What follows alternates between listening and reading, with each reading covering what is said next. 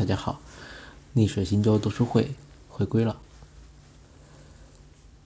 几个月前，我用阅读器听完了一本书，叫《蒙台梭利敏感期早教手册：零到六岁智力发育训练传输》，写了这篇读后感：如何与孩子建立平等的关系。这本书讲了蒙学的让孩子自然自由发展的思想。这和窗边的小豆豆、陈鹤琴的家庭教育、好妈妈胜过好老师这些书的思想是相融相合的。好妈妈胜过好老师上的很多技巧也是来自蒙台梭利，比如给板凳揉揉疼、鸡弓步等等，可以参考我以前写的一篇读后感：为什么不能温柔地对待我们的孩子和我们该如何做一个称职的父母。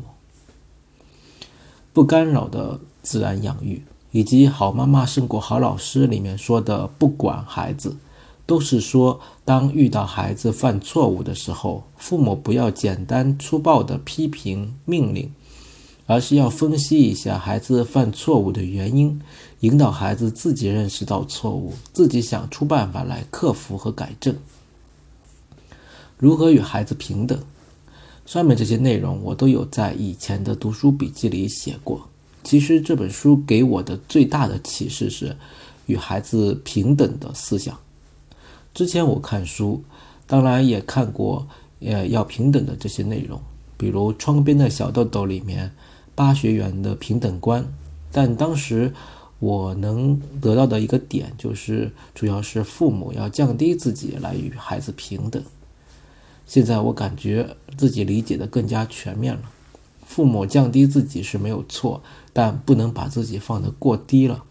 父母要同样视自己是和孩子平等的人格，也就是说，父母要尊重孩子，同时也要培养孩子尊重父母。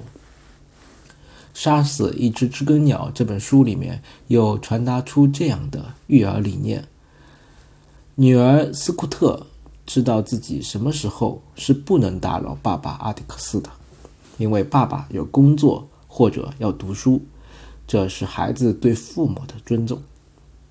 但是当时我并没有真正的理解进去，这种平等观反对专制式的育儿理念，大人不能对儿童发号命令，把意志强加给儿童，同时也反对放纵式的教育。以儿童的意志为最高意志，把儿童的地位捧到最高，把儿童的意志强加给父母，这种放纵会养出专横跋扈的小皇帝、小皇后，这两个极端都是不可取的。所谓的平等，我的理解就是互相尊重，但这说起来很容易理解，实际上不容易平衡这个天平的两端。父母需要经常的反思和改进自己的养育方法。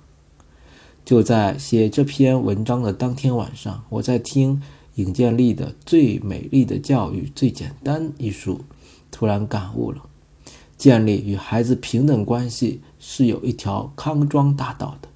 我夜不能寐，起床增加了下面这段话：尊重的前提是信任，信任的结果是自由。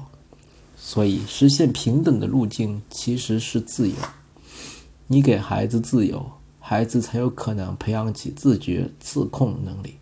你给孩子自由，孩子才会对你的意见听得进去，才会信任你。反过来，让你越来越省心，越来越自由。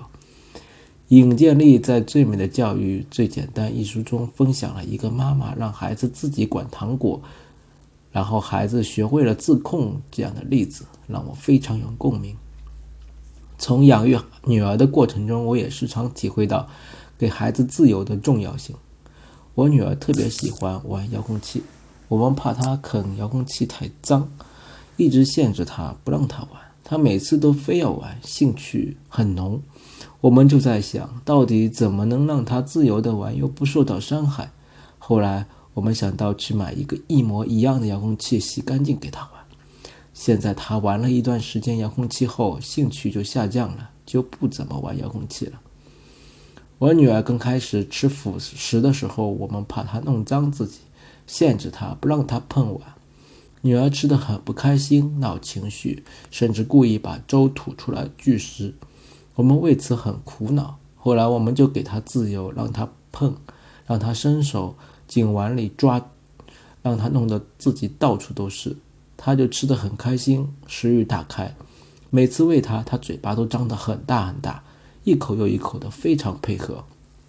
虽然每次女儿都把自己弄得脏兮兮的，给我们增加了很多家务，但我们看她辅食吃得好，也就很开心。我相信她吃相会越来越好的。我认为教育的目的就是让孩子既能自由地释放天性，发挥潜能，又能听得进父母的意见，愿意与父母沟通，就是要把孩子培养成。能参与家庭事务决策，能参与和组织家庭活动，能承担一定的家庭责任，有思想、有情感，能与父母互相体贴的个体。此外，我看了这本《蒙台梭利敏感期早教手册：零到六岁智力发育训练全书》，是一本中国适应版。好处是书中改进了一些游戏，让蒙台梭利。大多数需要集体参与的游戏变得更有操作性。我这里加一些书中适合三岁以下儿童来玩的游戏：培养注意注意力游戏、分豆子游戏，适用一点五到二岁。二，想想看，布下面是什么？适用二到三岁。红萝卜白萝卜，适用二点五岁五岁，二点五岁，想象力训练游戏，我们一起来涂鸦，适用两岁以上。电话报告，适用二到三岁。数学能力培养有培养游戏，叠纸杯，适用一岁以上。对号入座，适用两岁以上。数数几个点，适用。一点五到两岁以上，这些游戏发布在我的同名微信公众号“逆水行舟读书会 ”，ID 是 Seal Reading，大家可以在微信公众号上获取。今天的读后感已经播读完了，谢谢大家的收听，再见。